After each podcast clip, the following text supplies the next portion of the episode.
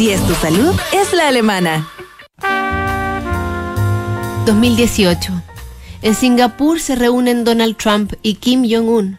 Sebastián Piñera asume su segundo periodo como presidente de Chile. Vladimir Putin es reelecto como presidente en Rusia.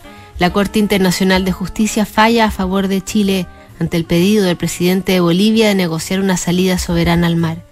Muere Dolores O'Riordan, se estrenan Pantera Negra, Aquaman, Roma, Cold War, la biopic de Freddie Mercury, Bohemian Rhapsody y Lady Gaga protagoniza Nace una estrella.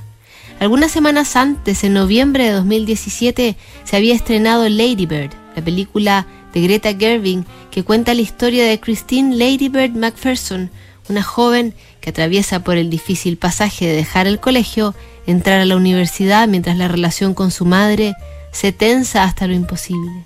Después de verla, la crítica de cine británica Hannah Woodhead decide escribirle a su madre la siguiente carta.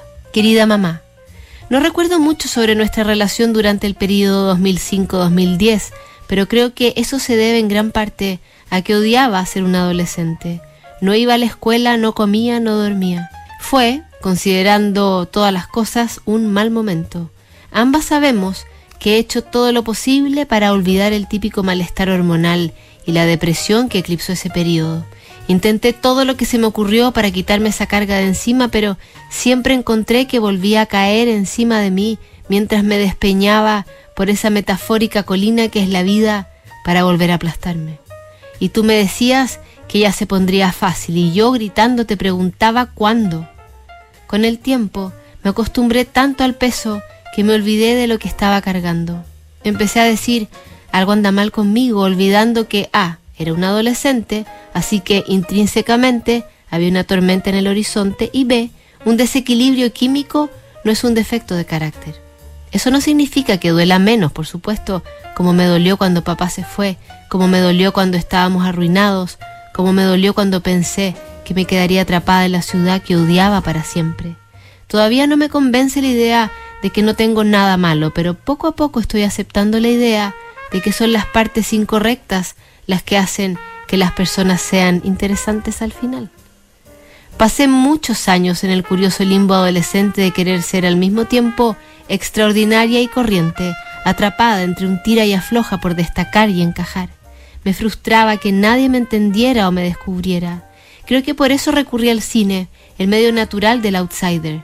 Cuando pienso en ser adolescente, pienso en el dolor, pero también pienso en otras cosas, como escuchar Radio 2 en el auto cuando me llevabas a las citas psiquiátricas, como las numerosas veces que viniste a recogerme porque me había desmayado en la fiesta en la casa de alguien en la que, en primer lugar, no sabías que, lo siento, estaba.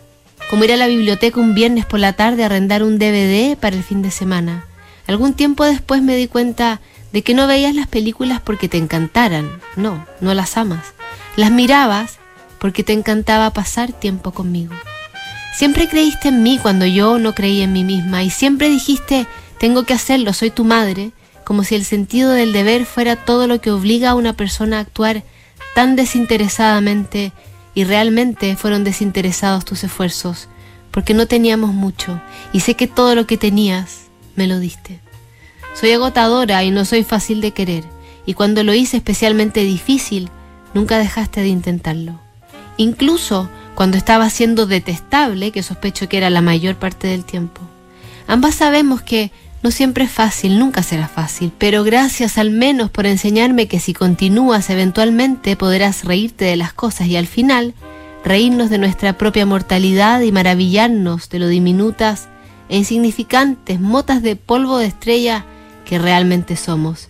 Es lo mejor que cualquiera de nosotras puede esperar y estoy feliz con eso.